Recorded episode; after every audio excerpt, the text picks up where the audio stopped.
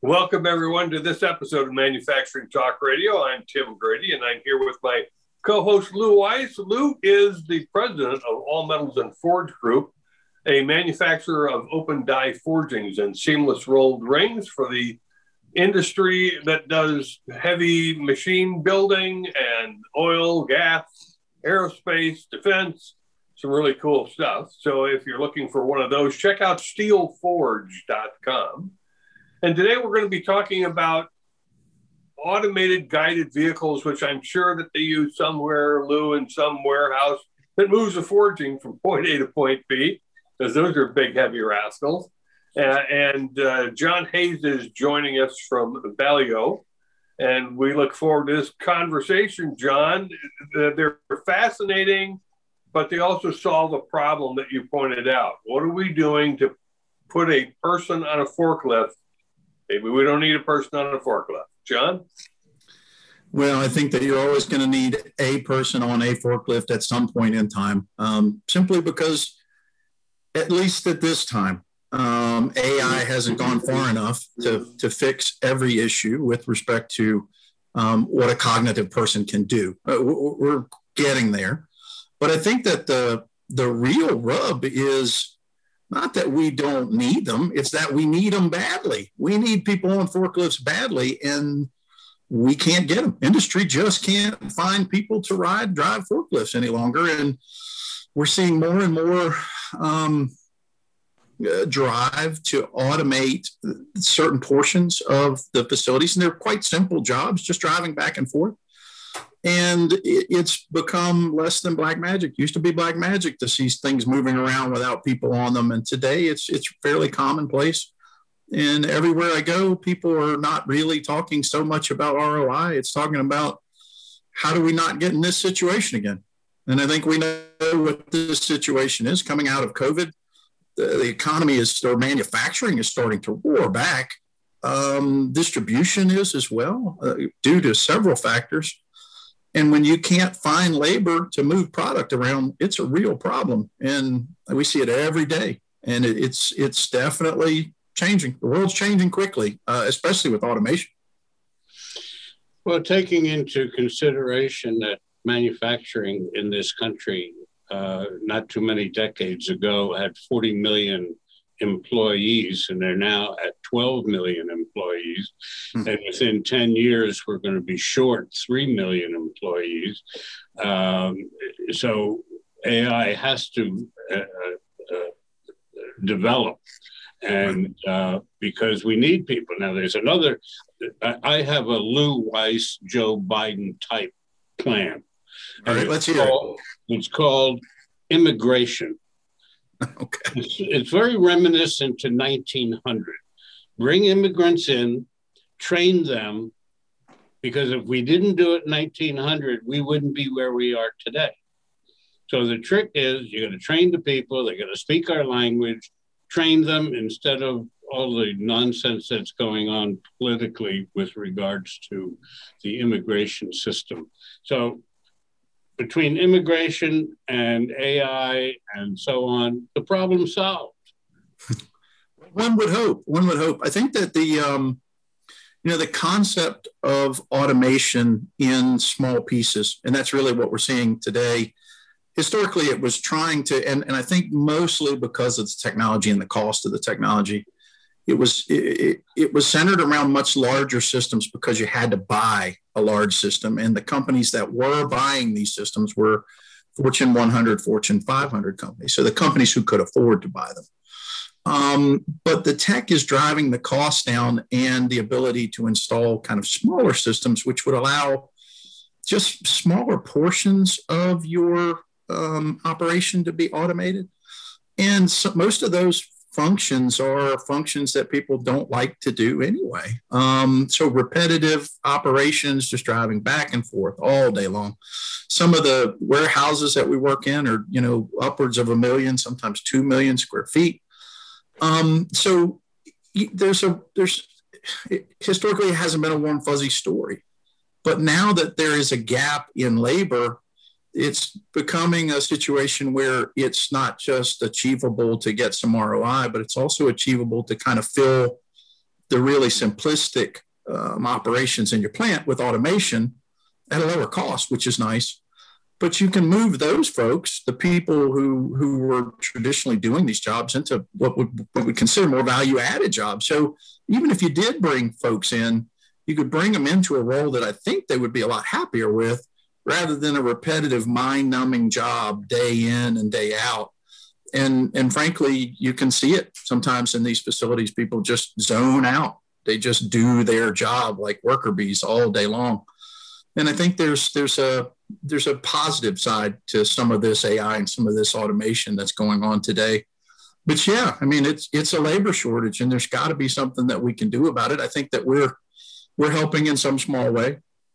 You know, the forklift market is huge, so I would say probably maybe one percent of the forklifts in the world are automated, if that. So that number is going to grow. So, John, what's the difference as director of sales for Balyo between AGV and AMR? Well, most people think it's form factor, um, but that line has been blurred quite a bit recently. So, form factor being the size of the vehicle. Most people think AMR is uh, a goods to person solution. Think if you're if you're um, the folks that are watching this, think of Amazon. Amazon purchased this company years ago called Kiva, which was a goods to person kind of AMR solution. But even that wasn't a true AMR. They're thought of that as because of their form factor. They carry bins from place to place. So small, um, almost intrinsically safe vehicles. They weigh very little. So if they bang into you, you just kick them out of your way. But the, the line has blurred, um, moving upwards to the AGV kind of area of forklifts and pallet jacks and tuggers. So the answer to your question, rather than telling you how to build a wristwatch, is AGVs do something with respect to guidance and control called path following. So the earliest AGVs followed a line in the floor, a wire. Then they transitioned into a non-floor based system, which was laser, but still followed that same paradigm of a line in the floor. It, it doesn't actually follow one, but the paradigm is the same. So they follow something. AMRs, on the other hand, do something called path planning, which means that you don't really tell them exactly where to go. They sort of figure it out. And so that's the primary difference. Even though the, most people think of it as a form factor, there are companies now that provide um, AMRs that have um, the capability to pick loads, pallets, and those sorts of things. But in a nutshell, it's path following, AGV, path planning, AMR. And the, the real benefit of path planning is that it can drive around things versus stopping when something is in the line. So that that's the primary difference between the two. Hmm. That's interesting. Yeah. Now you mentioned that you know, a forklift operation is mm-hmm. a fairly simple function. I, I, would agree, done correctly. However, it's a also a somewhat dangerous occupation because you can pick up a pallet of something, and maybe the pallet breaks and the load shifts, and if that load is two ton, that's a serious problem. How are the how are the automated vehicles adjusting for the fact that they could have a load shift or they experience a load shift. Yeah, you know the the technology of AGV AMR is has just blown way past what we had even five years ago. Companies like SICK and sensor companies like that are designing sensors that not only do things like load cells, so where we're we're looking for weight to shift from fork to fork. So we used to do that. So we would have at the earliest days we had um, load plates on the vehicle, so flaps.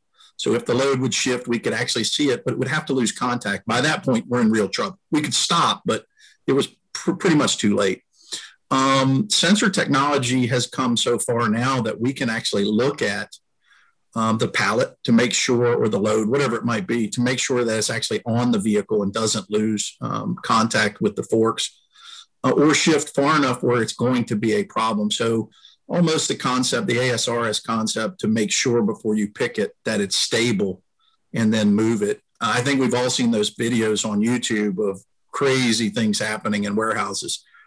Um, you know, most of the time it's just like we said, workers who are zoning out. Sometimes it's pallets that that are badly stacked or packed. Um, but AGVs do exactly the same thing every single time, and the sensor technology is driving it so that now um, the vehicles actually drive to look for the pallet and then drive to the pallet opening versus the old school um, X and Y coordinate scheme where we were going to some fixed space and hoping that something was there. Um, sensor technology has come. I mean, it, it's it's amazing what there, what there is today, and it's advancing every single day. It really is. Has the uh, chip shortage that's going on right now affected uh, your business or your industry? Um, no, not not directly at this point. I think that's probably a little further down the supply chain than than we are right here today. Um, so no, we haven't felt it just yet. But the COVID um, lockdowns initially had some issues, and there was a bit of a slowdown in in the automation industry just because there was a slowdown in manufacturing. However, it nearly immediately came back because of what we like to call the Amazon effect.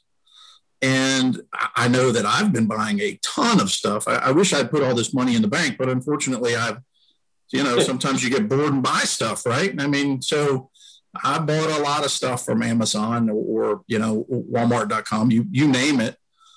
And the market for most AGV AMR company has actually been up this past year I think that capital purchases dropped, but they started to come back pretty quickly.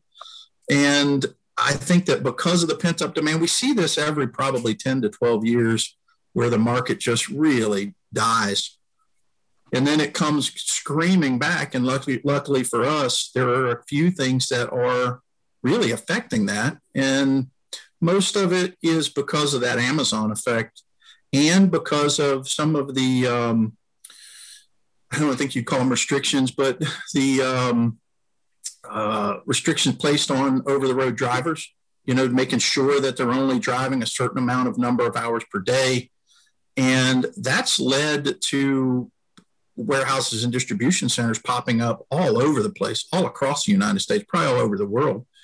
And when those things pop up due to that labor demand issue that we talked about earlier, it's leading to automation, which is obviously good for all of us in the automated industry. We had a customer, when I say we, the global we, um, was a couple of years back, that was a, a parcel company, one of the big three.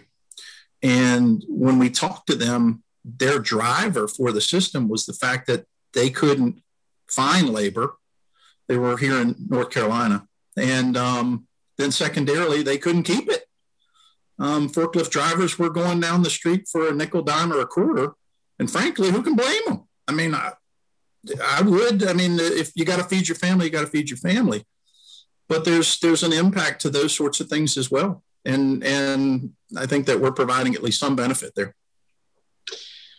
Uh, to slightly change uh, the drift of the conversation, uh, you talked about the Amazon effect. Mm-hmm. Uh, and I, I, presume that you're talking about that uh, manufacturers and warehousing operations are buying into uh, automated uh, equipment and automation and so on. Uh, is that pretty much widespread that you're finding with your clients or prospective clients that they are, hey, we got to do this? We don't have people. But the birth rate in this country is slowing down more people are dying, more people are retiring.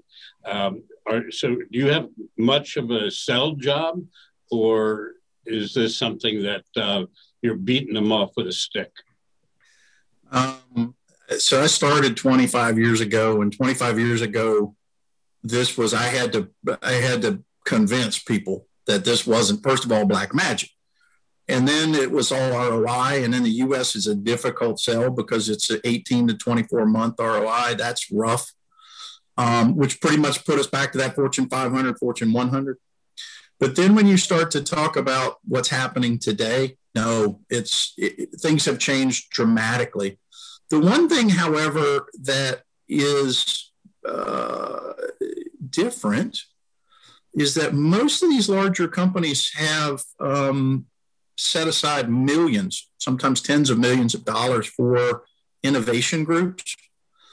And we can see because of what you just talked about, lots of small little AMR and AGV companies popping up. And they're really living on proof of concepts and demos that are being propped up by these larger companies, which is great. I mean, it fosters more um, companies to into the industry. Um, but no, the, the, it it really is lucky for for me, um, especially coming from years back. We're we're welcomed in, which is very nice. Um, you know, it's still capital intensive.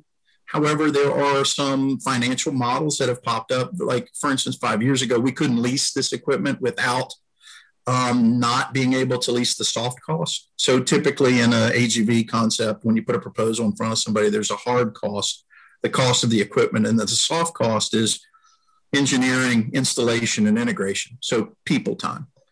And, you know, that's a pretty big number uh, when you're talking about a fairly large system. So to ask someone to sign up for that level of, for all intents and purposes, down payment, and then start the lease afterwards, that was kind of painful. But there are all kinds of leasing companies today that specialize in automation and AGVs and AMRs that will lease the entire package. Um, most of which is still a dollar buyout, which looks like a financing package. Um, but you still do some traditional lease packages. And you also see companies doing robotics as a service. So in other words, you don't really buy much of anything, you just rent vehicles per month now, granted, those are still the small AMR bot, the form factors that we talked about earlier, mostly because they're really inexpensive to build. So it's easy for them to cache 50 to 100 robots in a building somewhere because really the, especially in distribution, the difficult part is planning for a system that'll hit the peak of the peak. So if you think of, uh, I don't know, a, a large retailer, their peak is right before Christmas. And off season, they might need 30% of the number of workers that they need at peak. So to design a system to hit peak of peak makes no sense whatsoever. So the RaaS model makes a lot of sense because they can tool up and then scale back. The unfortunate thing is it's difficult for the larger AGVs because they're a much more capital intensive piece of equipment to build. So it's it's once the manufacturers figure out how to stock this equipment, then then the RaaS model will also work, I think, for larger systems. And we're seeing some um, fleet management companies that are doing that for us today, which is nice. But no, it's it's it's really it it's been good for this industry. It really has that that you know that we're aging out. I mean, look at me. I'm getting old. We're aging out, right? So it, it's happening. Just because you have white hair and a white beard means nothing in terms of age. Well,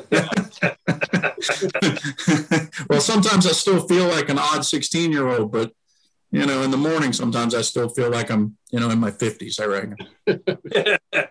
From the little aches and pains, huh? Right. Yeah, exactly. John, John, you mentioned that the the industry in terms of automation is in about 1%, if I'm quoting you right or if I heard correctly. Is there that big a gap between manual operation and automated operation? Seems vast. It's huge.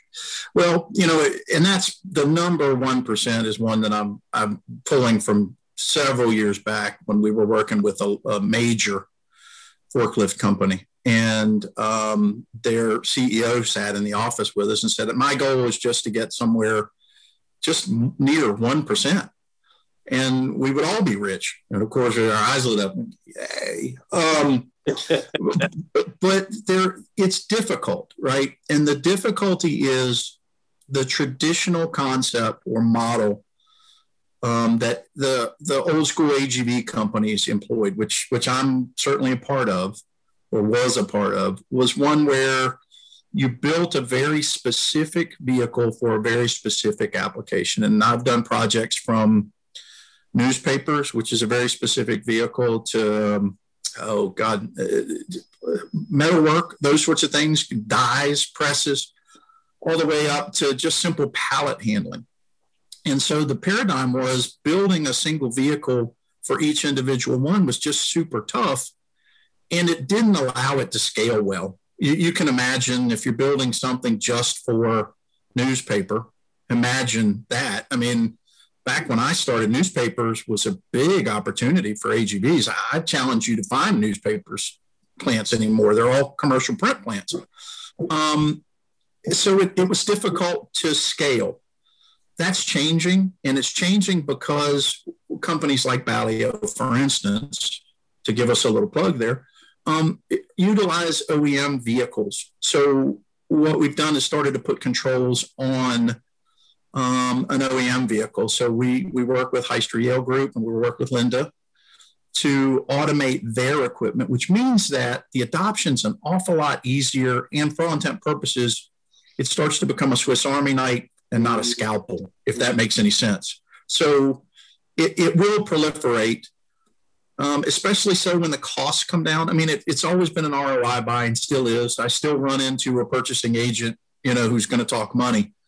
Um, but at, at the beginning now, it's more about can you do what we need you to do, which for all intent purposes, even all the tech that we talked about today, all the things that we can do, all the exciting stuff, really, at the end of the day, is just moving a pallet from point A to B.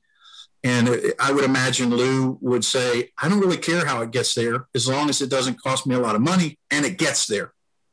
So, you know, we, we still have to have an eye on the fact that it's super high tech, but at the end of the day, it just has to move a pallet around. And that's that's really where we want to go. And we want, I think that my personal goal in all of this is to be able to take this technology, make it inexpensive enough, easy enough to install, so that we can ship it a lot like a TV. Consider your last TV purchase. You plugged it in, you turned it on, a screen popped up and said, Do these things. And your TV started to work, right? I think that we're all going to be an awful lot better off when automation is not the purview of Fortune 500, Fortune 100 companies, when mom and pop can expand and they don't have to worry about um, the, the challenges with labor in a small town and they can start to compete with larger companies on a larger scale because they can start to roll some of this out as well. And I think that, you know, that's important to me. So if there's a warm fuzzy, I think that's where I'd like to go with this to make sure that that it's just not a Fortune 500, Fortune 100, you know, Ferrari, Lamborghini concept. And, you know, mom and pop can afford to implement some of this. And it's happening. Well, considering that 85% of the companies in the United States are small business, you, right. cer- you certainly have a big enough market to attack. Uh, I think you're right. So I, I've been pondering what Balyo means. I'm assuming there's a meaning behind it. You know, if if I knew it, I would gladly tell you. I, should make something up very quickly, but uh, you know, I don't I don't know the I don't know the beginnings of the of the name Balyo with the company. I'm sorry. Okay, sorry I hit you with a question that's going nowhere. No, that's okay. Tim? But having said that, why don't you give us the website address so people can go and find out about Balyo? I'd be happy to do that. Sure. People can find us on the web at, at balyo.com, B A L Y O.com. Um, that'll, of course, give you the links to all of our locations. So we're, we're all across the globe, uh, headquartered in France, but we've got locations in Germany and China, Far East, as well as here in the United States, balyo.us here in the States, but balyo.com will get you there. Um, you'll be able to look at what we do. I think one of the great things that I found about Balyo, um, due to our association with those uh, forklift companies, who used to be our, our primary sales channel, um, is that there's a lot of tools. One of the things that I found years ago was when we start to remove the magic behind what we do and start give people the tools to at least start to understand it they feel a lot more comfortable talking to me about it so Balyo's got a really rich um, uh, education portion on their website so people can go and kind of understand what we do and how we do it. In a nutshell, it's just moving something from point A to point B, but there are all kinds of questions that get asked, uh, almost always about safety. And I can assure you that this equipment is safer than a person. Um, the sensor technology and the way that it's designed, we all adhere to ANSI B56.5 here in the US. And that standard almost guarantees that if, if the equipment's operated within you know specification, it's it's as safe as anything in the entire world. Well, we appreciate it. Lou, did you have a question or a comment you want to yeah, slide? I, I was just wondering, and, and, I've asked this question, I've never really gotten a definitive answer in regards to uh, the safety aspects of a lot of these automation uh, uh, uh gizmos.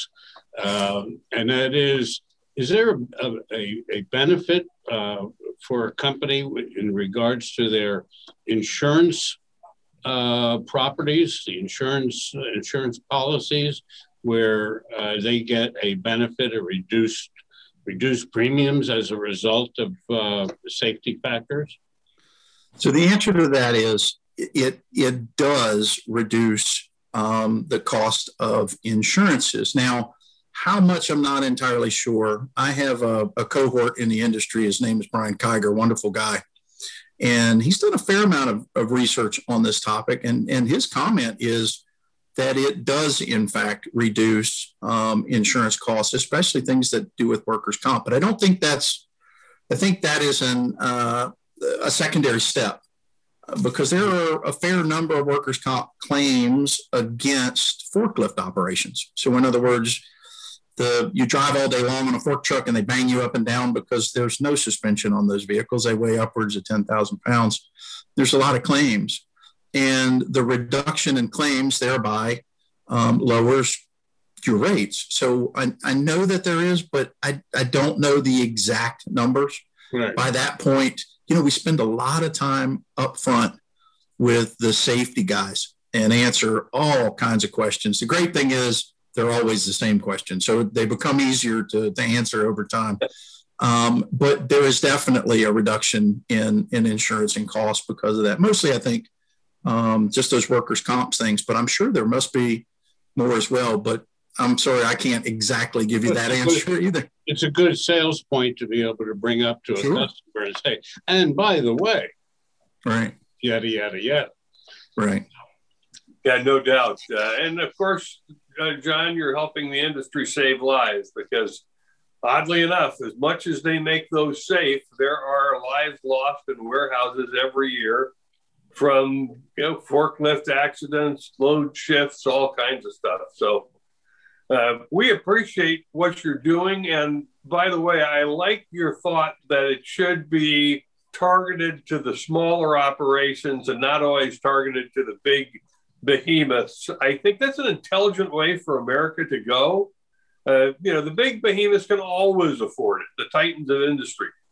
But as Lou said, 85% of business is small business. And when you can make it affordable to them, now you're impacting America in a positive way.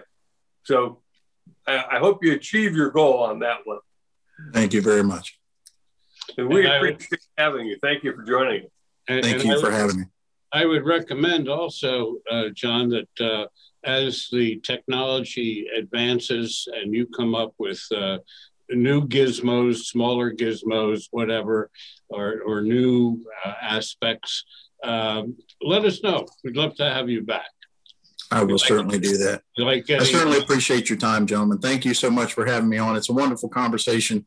I feel right at home, which is um, a credit Good. to you folks. It, it, it really is. You know, these these sorts of things when you feel comfortable and it just feels like some guys talking. That's uh, that's a credit to you guys. Thank you so much. And thank you for the comment. I appreciate it. Yeah, we, we really do because that has been one of our goals since Lou and I initiated this. It's supposed to feel like a living room or kitchen table conversation. So thank you. I would prefer it at a bar, but you know. okay. Thanks again, John. And uh, that open invitation uh, is standing. So, Tim. Thanks again. And we've been speaking with John Hayes, who's Director of Sales for Balyo, and you can find them at B-A-L-Y-O.com on the web. Check them out for AGV and AMR vehicles for your warehouse. Pretty cool stuff. Love the way this industry is going. And while you're surfing the web, stop over to jacketmediaco.com where you'll find links to all of the podcasts, including this one, Manufacturing Talk Radio.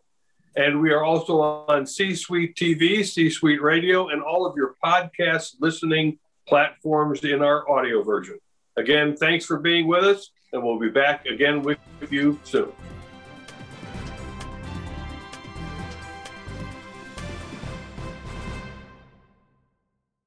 This podcast is a part of the C Suite Radio Network.